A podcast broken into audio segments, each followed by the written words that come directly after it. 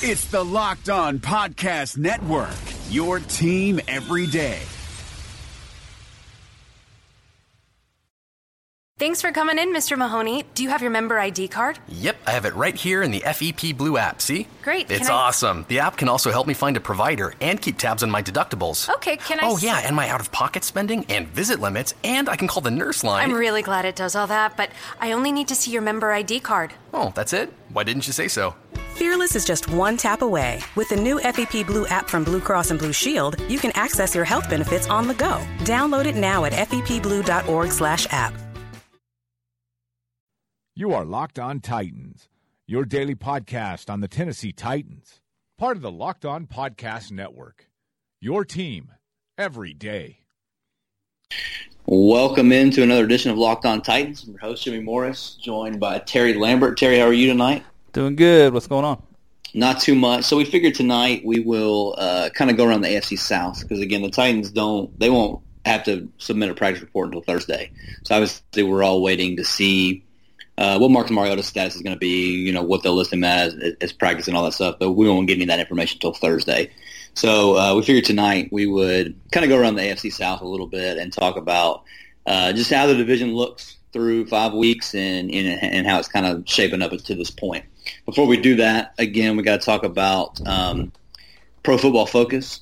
Uh, again, they're running a, a deal with, with Locked On that if you do if you rate and review the podcast and you leave your Twitter handle in the review, uh, you'll be entered to win a year long subscription to PFF. And again, just a lot of cool stuff on there, um, especially fantasy stuff. If you're into season long, daily, any of that stuff.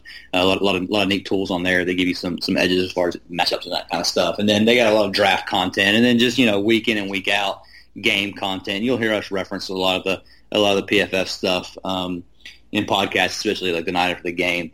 Because I get an email with stats from them, and it's just really cool and useful. So, again, if you want to be entered to win that subscription, just go to the Locked On Titans page on iTunes. You can go to iTunes and search Locked On Titans. We'd love for you to subscribe, obviously, um, but write and review the podcast and leave your Twitter handle to be entered into that. All right, so we'll start with the Colts. Um, uh, you know, the Titans obviously play the Colts on Monday Night Football. Um, and, you know, the biggest thing with them has obviously been the absence of Andrew Luck. You know, we, we kind of have speculated all along that we thought he would be back for this Monday night game. Um, apparently that's not going to happen. They're, they're saying at least week seven uh, before he's back, possibly into November.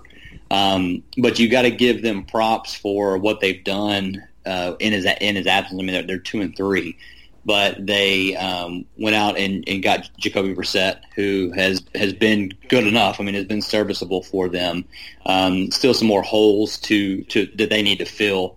Um, but again, that's that's something that's going to come along. That now that they've got a competent GM, um, you, you should see them kind of take a turn, kind of like Titans have with Jon Robinson. So, what are your early thoughts on the Colts here?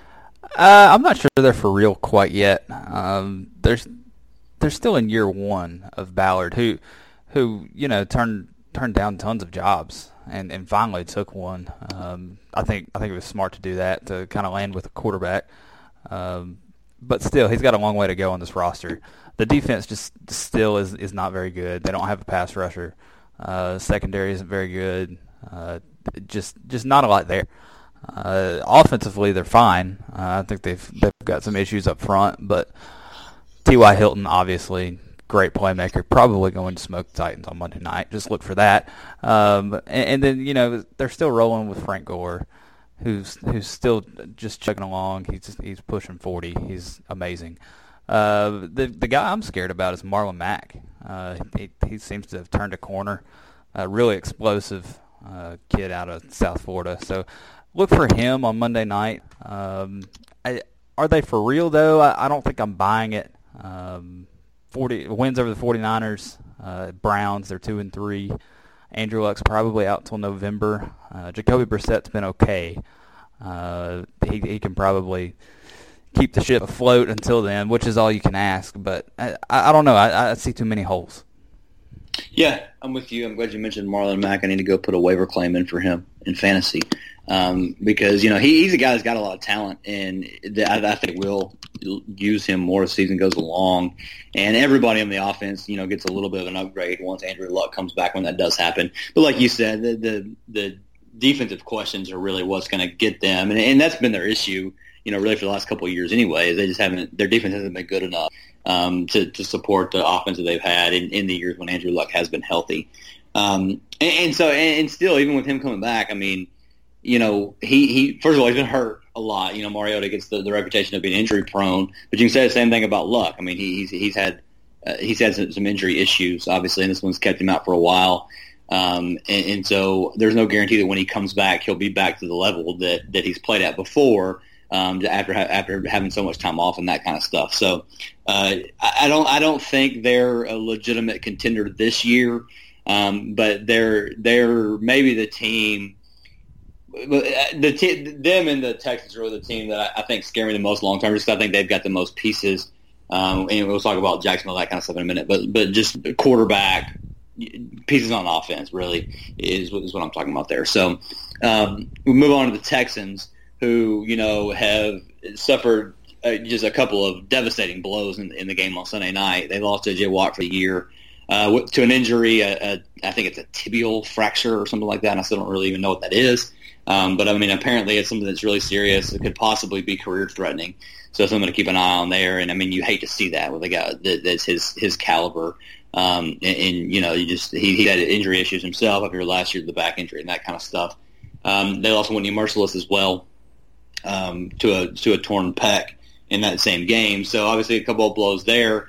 But you know, we saw them two weeks ago when they were just demolishing the Titans doing whatever they wanted uh, on the offensive side of the ball with Deshaun Watson. And, and again, I mean, I, I think he's, I, I, think he's got it now. I mean, I, I think I don't think he's going to be as good as he has been this first month. I think that legal will adjust to him, and then he'll have to see if he can make those adjustments. Um, you know, to overcome whatever it is once they get once they get tape on him and all that kind of stuff. But I mean, I think that he's a he's a legitimate good quarterback in this league, and, and so they're they're in a better spot as far as their offense is concerned right now than I thought they would be at this point. But now they've got question marks on defense with those two big injuries. Yeah, I think you hit the nail on the head, uh, saying the NFL is probably going to catch up to Watson eventually. Uh, and you, you've kind of seen this. You know, Vince Young, RG3, both came out and just played with their hair on fire the first few games, and, and then suddenly, and maybe it was a year two, uh, but but the NFL caught up. So maybe they don't catch up this year, but uh, Deshaun Watson has been outstanding. Uh, back-to-back games with five touchdowns. I think that's that's crazy. Um, he, he's probably coming for that rookie record, that rookie touchdown record. Uh, so you know, I had that in my notes. You know, the more he puts on tape, the more teams will adjust.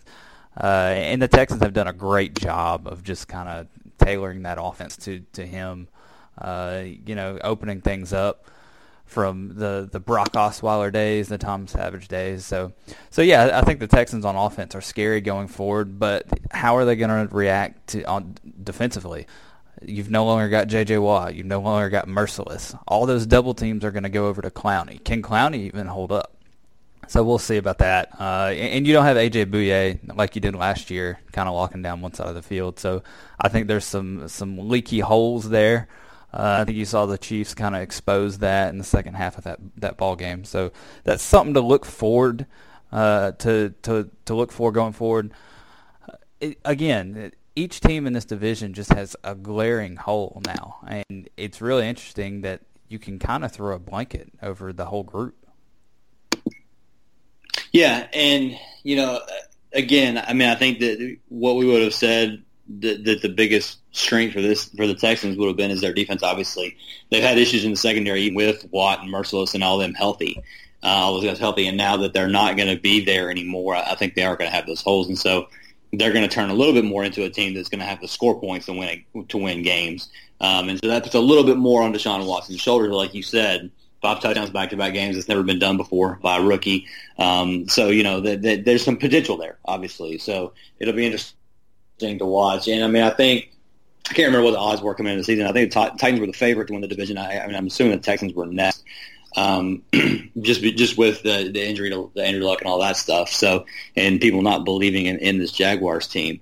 So the Texans, I don't know. It'll be interesting to see how they where they go from here. Um, they signed a couple of guys today, Lamar Houston, and, and who's the other guy they signed? Kendall Langford.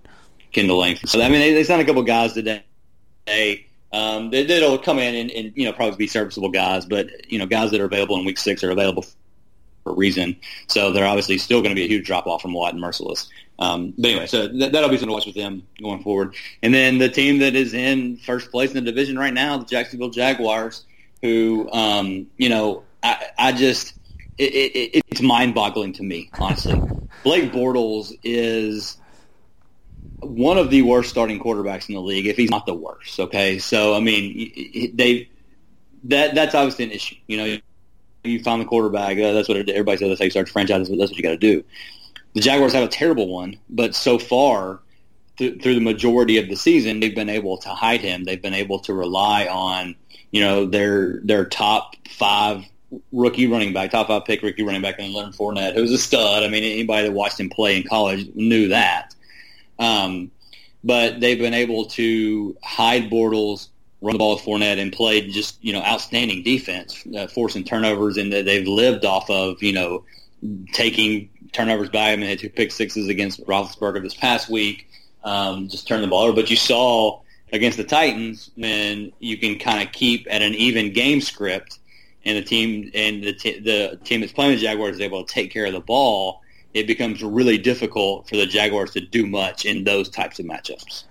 The Jaguars are just uh, defying all all means of logic. I mean, you go back to free agency and everybody's preaching you don't win games in March.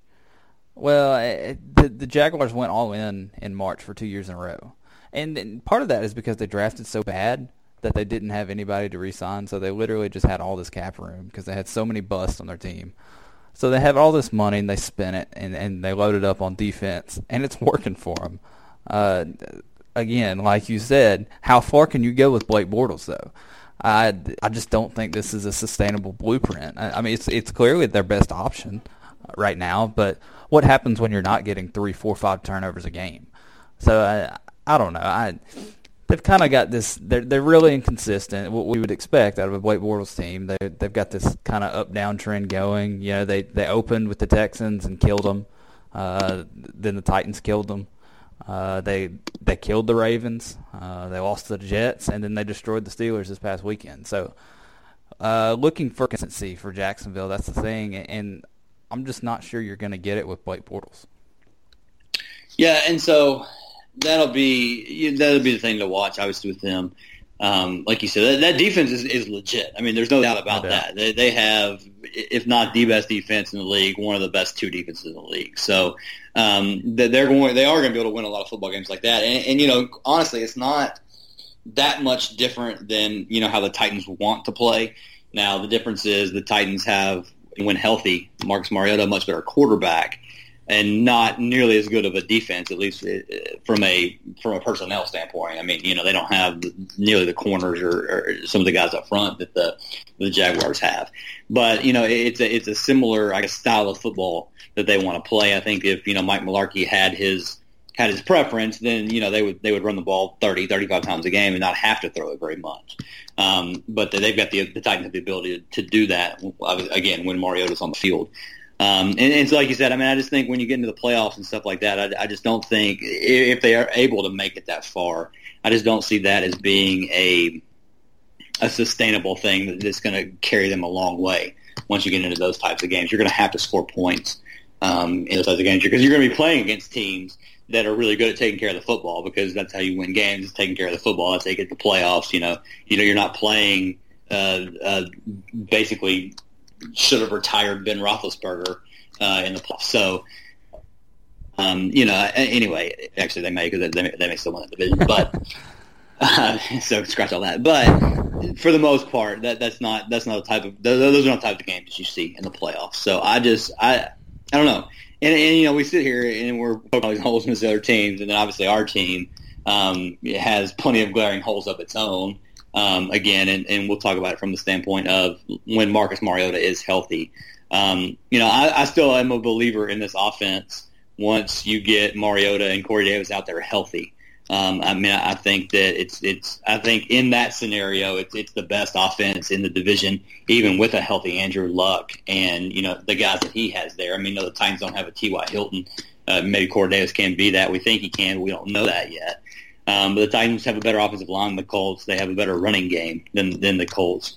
You know, all things equal. And the Titans' defense is is, is better than the Colts, but I mean, obviously not on the same level as the Jaguars and, and the Texans. So I mean, the biggest question for for the Titans once everybody gets back is is the defense good enough to keep them in those games so that the offense can score just enough points to win? Because I mean, I think that you know we still have. Again, it's funny, right? We we, we spent a, a lot of time last night talking about Terry Trubisky. Um, but you know he's the one that gets all the heat. But the the bigger questions that we should be having are on the defensive side of the ball. Again, once Mariota's back, and you're not you're not having to worry about comp- compensating for Matt Cassel. Yeah, it, it's funny. I remember talking, you know, in the summer uh, w- with fans that were realistically thinking, you know, 12, 13 wins, and I'm just like, man, I I, I don't think the defense is going to be there yet. I, I and, and, you know, for for the Titans to win 13, 12 or 13 games, they were going to have to score 30 points a game, and, and I just didn't think the offense was going to be that consistent. And, and, you know, unfortunately, I was right.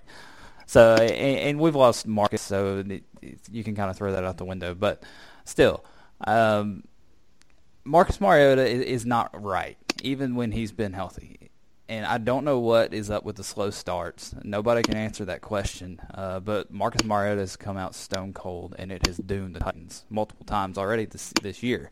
And I don't know what the answer is. Maybe the answer is getting the run game going, uh, getting it going early, and they haven't been able to do that. Uh, so I don't know. The, the Titans just aren't clicking offensively or defensively yet. Uh, we've seen it for a half again against Jacksonville, and I'd, I'd argue for another half against against Seattle. Uh, but still, it, it's concerning that this offense has, has yet to get really going yet.